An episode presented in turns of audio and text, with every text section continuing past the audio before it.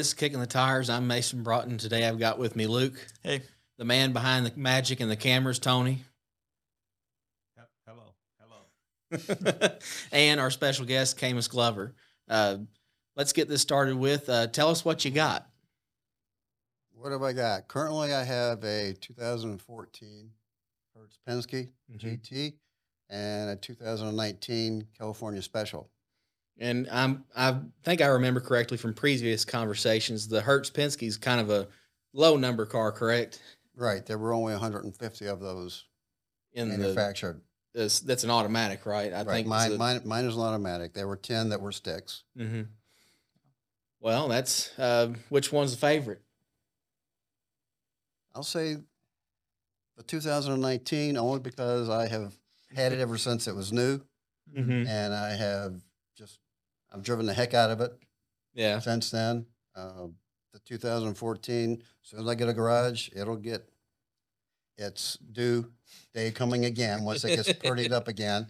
Yeah. And all, but right now it's just the California Special is the car, my go-to car. So what do you do with your cars? Do you take them to shows? Is it just fun to drive around in? Or well, yesterday we just had a club function, a little breakfast, and about 160-mile back road trip up to Madison and stuff back home. But what gets me out the most is the MCA national shows. That once it gets me into a region of the country, from that part on, or after the show, I refer to it as my walkabout.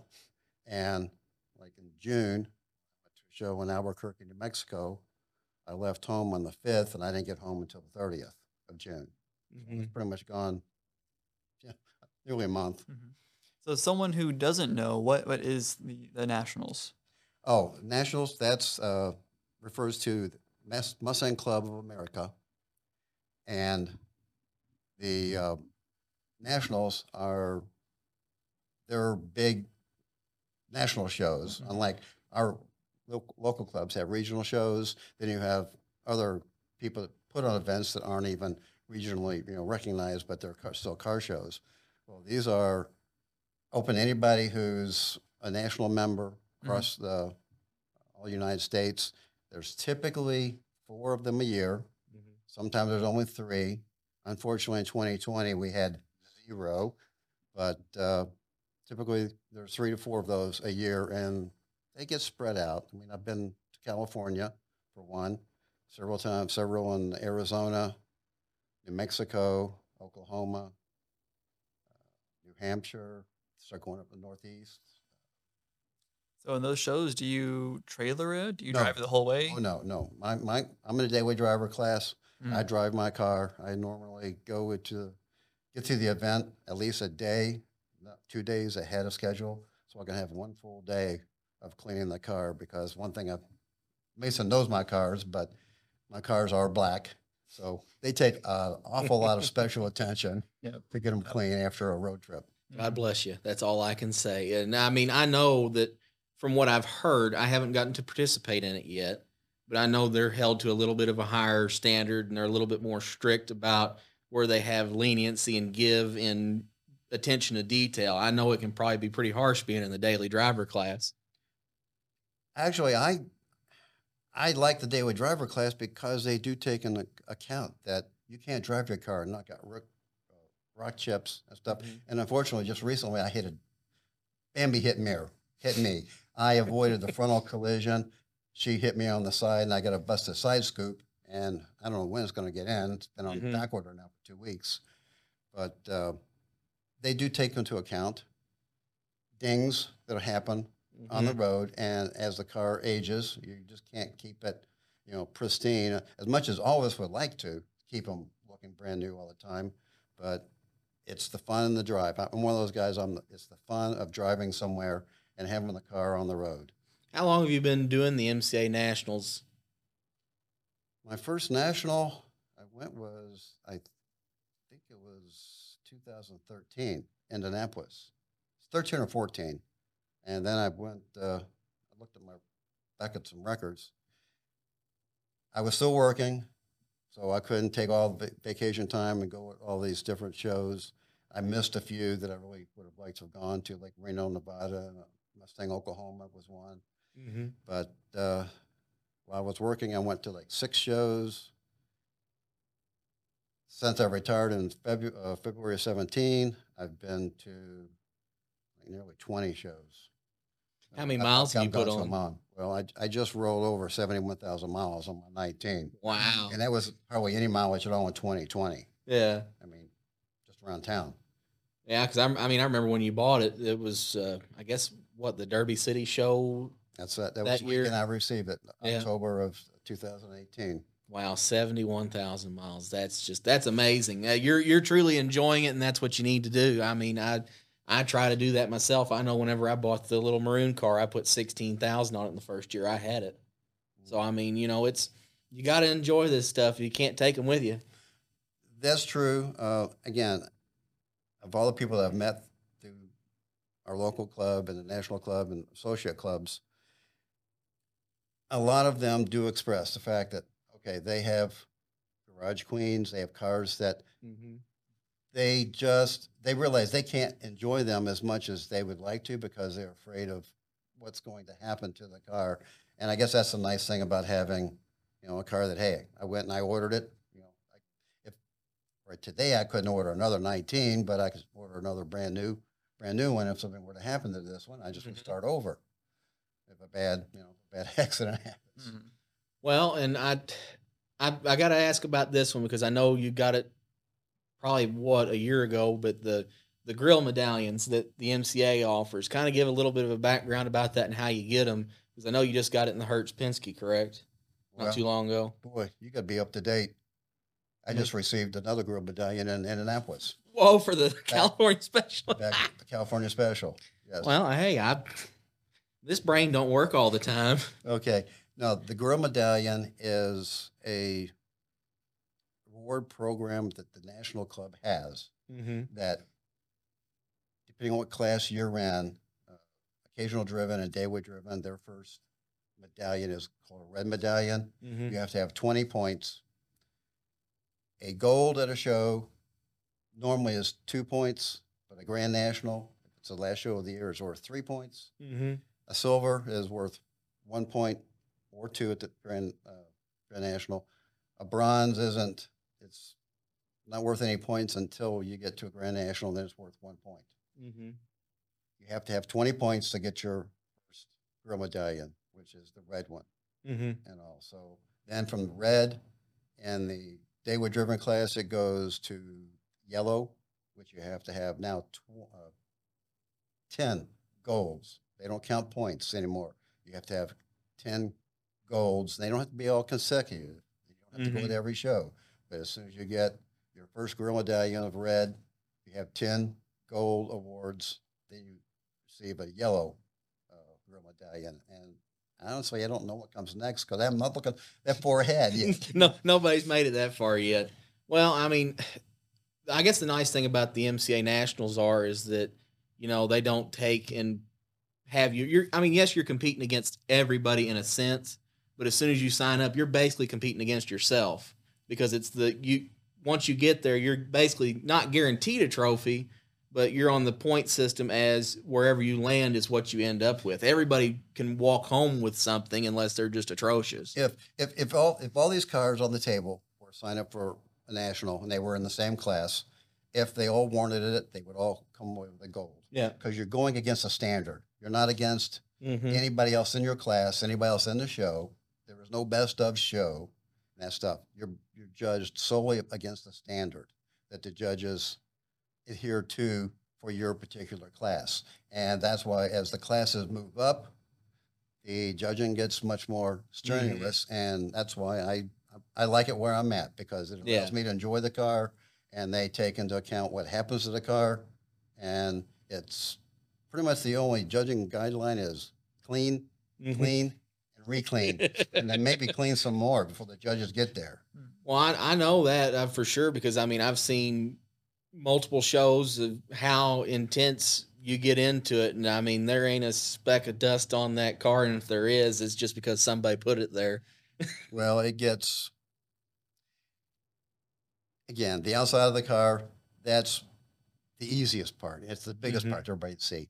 It's all the little nooks and crannies that I've gotten to the point where I understand the purpose of the judges. I look at them as like inspectors. And I know it was like I was an inspector. And it's like, you don't feel like you're doing your job if you're not finding something. It's hard to find that 100% perfect thing. And some of the little nitpicky places that, you know, they've written me up for, and they are trying to get me to preserve the car, you know, make my hobby cleaner, I guess. And they also know that, okay, they are nitpicking, looking for really small stuff. So it's like, it doesn't take me out of the goal category.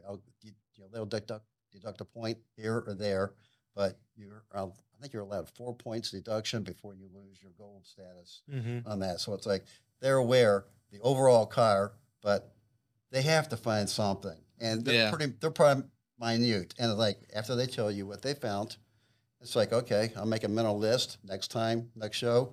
I go over and do my routine, and then I go check out those places that they spotted last time. So it's a little bit of a game.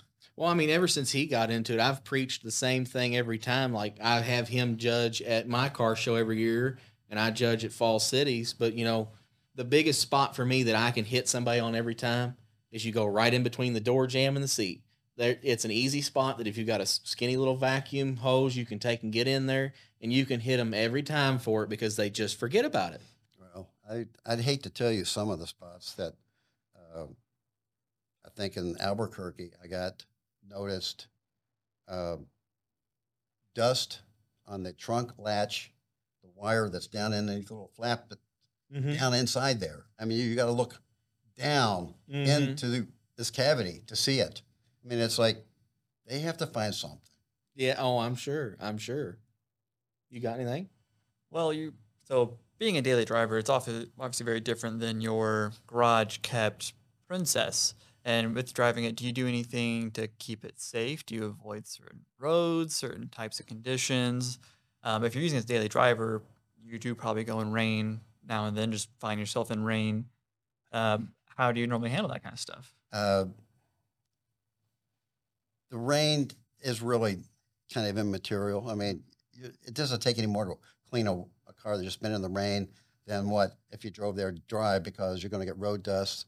You're going to spend the same amount. You have the same amount of surface area to get to clean.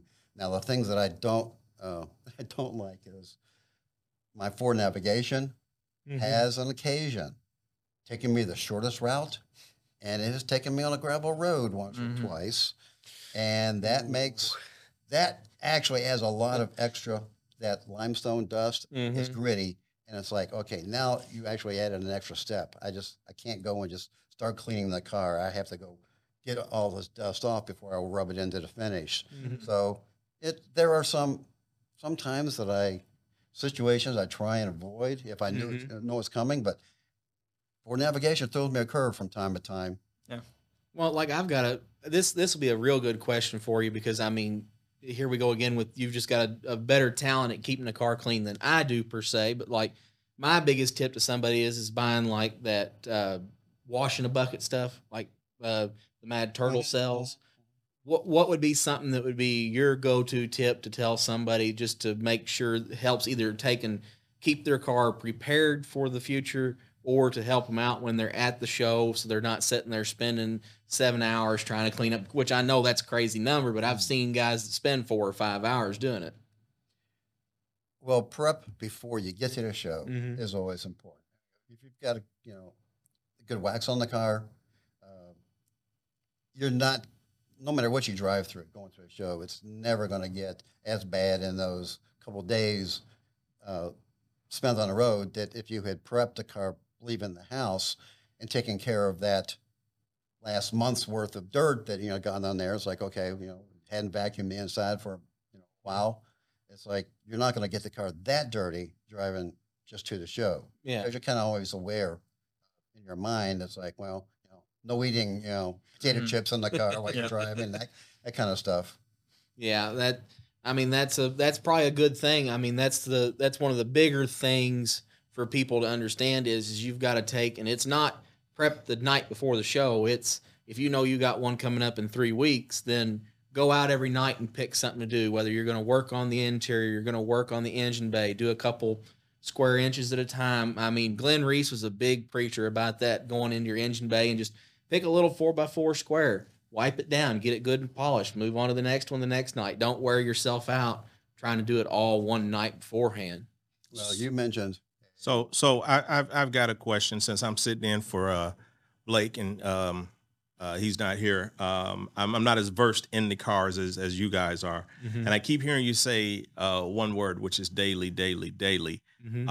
And I'm trying to find out what the difference is. I think I know, but I don't want to just assume the difference from a daily car versus some of these other cars. And I'm sure there's probably like 5, 10, 100,000, or okay, maybe 5 people out there that doesn't know what a daily is, and they're probably all related to me.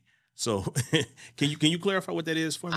Everybody's definition is a little bit different. Because every car show is different on what they qualify as a daily driver. Yes. But a daily driver to like probably me is like what I did with my maroon car whenever I first bought it. I was driving it to school every day. So that was my main mode of transport, getting somewhere. I was putting on maybe 800 miles a week driving the car, or maybe a little less. I'm just putting a number out there, but an occasional driven would be one that doesn't get out of the garage, but for a show, or might go out on a Sunday afternoon cruise. Okay. Wouldn't you agree with that? Yeah, that the occasional driven ones will be the ones that, as you mentioned, don't see rain. They might stay home on days that, okay, if it was going, rain was in the forecast. Mm-hmm. There are people that have cars. I think the mudder is the term. It's like, okay, it's a car, it's a Mustang. If it's going to be a Mustang event, mm-hmm. you can drive that car and nobody. You don't worry about how dirty it gets, because it might fall into the daily driven category versus your pristine one that you save for those special occasions. Right. It's not your prettiest car. Yeah, you've got one of those. I think you drive from time to time.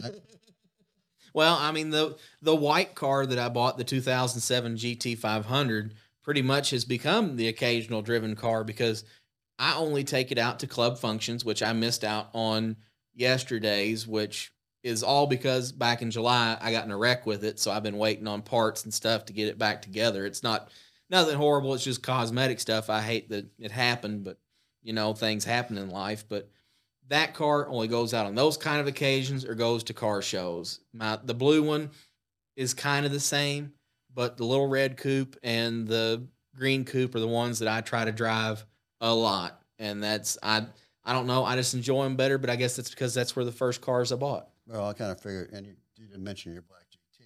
Oh, yeah, that one probably hasn't left the garage in probably 3 months. Oh, you just have so many other cars? I could do one a week or one a day. This is true. You got to drive one at a time. Get you a calendar, color code them, black day, green day, red day. Yeah. Well, and then I used to take, and if I really liked going to a certain show, I would try to get all 5 out. But I've had a problem I've run into now, that I don't have enough drivers and I don't have enough people signing up, because he's bought cars now. Yep. So that's kind of bit me in the hind end. I'm trying to go to those same shows. And yeah. And so all I've got's mom, dad, and my sister. And so there's one car that's got to be left out. I can't take and just hook it to the back of the other one and drive it around unless Tony wants to take and drive it. Well, I was just about to throw in and say, listen, if you need a driver, I'll drive one, but I'm going to be honest. I'm not taking the straight route. Right, I got a couple of routes, a couple of winding roads, but I'll get there. We'll give them the black one. Right, you have to give it to me a couple of extra days. I mean, hours earlier, but I'll get there. But a couple extra miles higher too. Yeah, put GPS tracking on it before I let you take it. You gotta do what you gotta do. I understand. The air tag on a couple older. Yeah, no kidding. So to get back to it, because I've ran off on a tangent now. That's me normally, but so of your trips.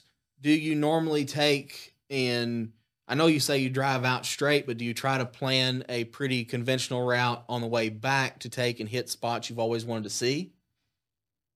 Yes, my walkabouts, I reference all kinds of YouTube videos, mm-hmm.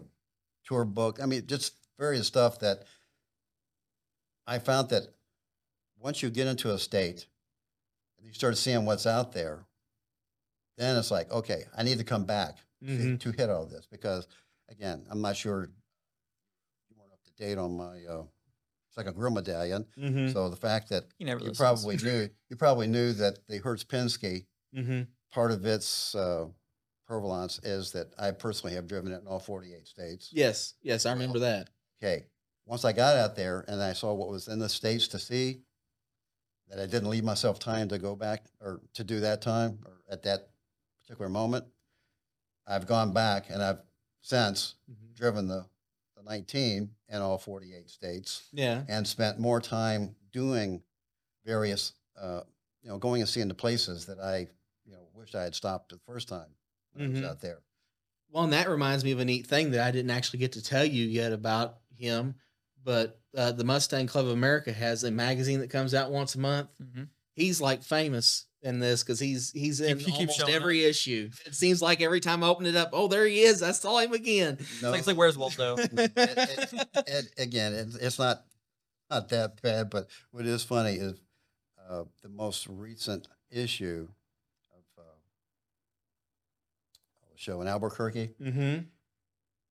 I did get a picture inside when I was going through registration in the car, and then there was an article they had a guest appearance there, Heather Storm, mm-hmm. which I'm unaware of the TV show that she's in, mm-hmm. but she was there signing these, they call them hero cards and stuff, and she wrote something on my car, because much like I am today, sunburned from being in the car, she said, "You've been in the sun too much, you need to find some shade." Well, that was quoted in the article, yeah, or going into covering the show. Well, what people don't realize is, once you're at the event and look at the picture, like on the front cover, it's like, instead of not trying to find Waldo, trying to find Camus. I'm in three other pictures. Yeah. That I know where I was at. Yeah. I look to see from the show field. Mm-hmm. So it's like, I'm on the front cover, mini bitty, but I'm on the front cover, and then two other pictures. Well, yeah. And I mean, I remember they did the little article on the Hertz Penske for you whenever you had actually finally gotten through all 48 states.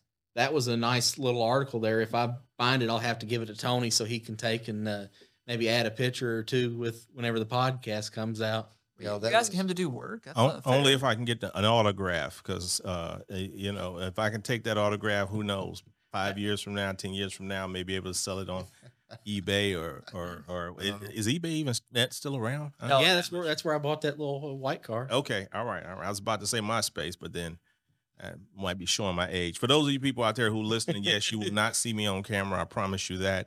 Your eyes couldn't take it. Your ears may be able to be accustomed to the voice, but your eyes couldn't take it. I'm having a fill-in for Blake, and I'm going to just harass Blake here for a couple of seconds if you guys don't mind, because quite simply, if I have to fill in for Brutus again, then we're gonna have to talk about a pay increase. This is a whole lot harder than I thought. Wait. People are getting paid?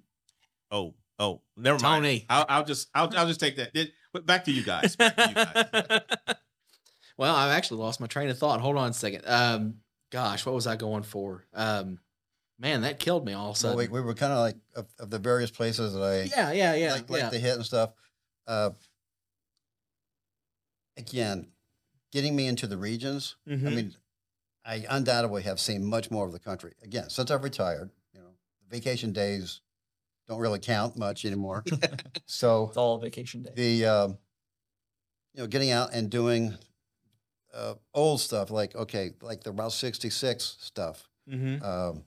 I think I started actually doing parts of Route 66 probably in 17, mm-hmm. just because the Oklahoma show was there. It's like, okay, let me go and do the Oklahoma parts of it. And some of these states have their own little, I'm not sure, it's called a passbook stamp book. Yeah. And I brought a couple in. This happens to be one here for, I'm not sure where the camera's at. Yeah. This covers all of the Route 66 from California to Chicago. And there's spots in here to stop and see that are historic along the way. You go in, the businesses will give you a little stamp. Mm-hmm. It's kind of like the passbooks. You travel from country to country. And actually, the couple states, Arizona has their own book. Passport. It just covers more. Yeah. There was more places to stop in Arizona. I couldn't find my Oklahoma one, but I did that one too. And also, I actually just in July, after the MCA show in Indianapolis, I drove up to Chicago and spent one night up there, went around, saw stuff in downtown Chicago, went and saw the beginning and the end, because they're two one-way streets. If you're starting around 66, it's one way going south, and the ending one is one way going north. They both end on, they're just one block apart on Michigan Avenue. There's just two signs up there. Impossible to get a good picture of, of your car in front of the signs. But I took pictures from the car of the signage and stuff. So I did. Not while driving, right? That'd be. I did. No, I was sitting at the lights. I was sitting at the lights. And so I did the Route 66 through Illinois, which finished my Route 66 saga. In June, after the Albuquerque show, I went and did California, because in the past I kind of refused to go into L.A. traffic, and their gas prices. They're kind of proud of their gas out there. But unfortunately, this past winter, because of a couple of club members' deaths and family member, I decided, why put anything off? If it's something I want to do, do it.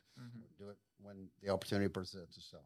That's a big thing to live by, is just, don't take and push something off. Go experience while you got the chance and you've got the ability to do it, because you never know when the ability to do it will be taken from you. That's right. Well, we usually try to take and wrap this up with a big question. I know I forgot it on the last two, so that's my bad. I'm going to get punished for that, I'm sure. But we always ask everybody, if money was no object and you could take and buy whatever car you wanted, what would it be? Well, why mention just one car? If money was not, you asked for this. I'm not going to say just one car. It just so happens. I like this guy. The show down in Melbourne, Florida. Yeah. It was held at a American Muscle Car Museum. I have never seen so many Ford GTs in one location. I think I was up 15. Ooh. And there was one actually error-correct GT40, had less than 100 miles on it. Oh, gosh. Right-hand drive with the bubble. Yeah. And what got my attention was there was a picture in front of it with, I can't think of the first name, Miles. Ken Miles. Ken Miles. Yep. So I had to go over and look at the car, thinking maybe he had driven this, but it was only, it's correct, period, but that car's like less than 100 miles. Wow. Well, this museum, there's like 400 cars total in the museum. It's worth like $60 million. Oh, my God. They said. His cars. There's everything in there. I mean, there's, well, actually, this guy entered 44 Mustangs in the national show. He's got pace cars from Indy, from like 60 on up, everything, the Chevrolets, the Dodges, Corvettes, everything that had done a pace car. And he's got, some Porsches, exotics and stuff in there, but I'll take his museum. You're the first person that we've had that actually asked about doing multiple cars, and I love that. I mean, all of us settled for one car, but money's not an object, so why are we stopping at one? Right, right. If I had not to worry about money, there'd be no endless. There'd be no end to cars. There'd be no end to them. Well, I guess now that we're here, thanks so much for coming on. We'll have to probably take and have you back sometime to give us a little bit more about some of the travels, but we really appreciate it. And this has been Kicking the Tires.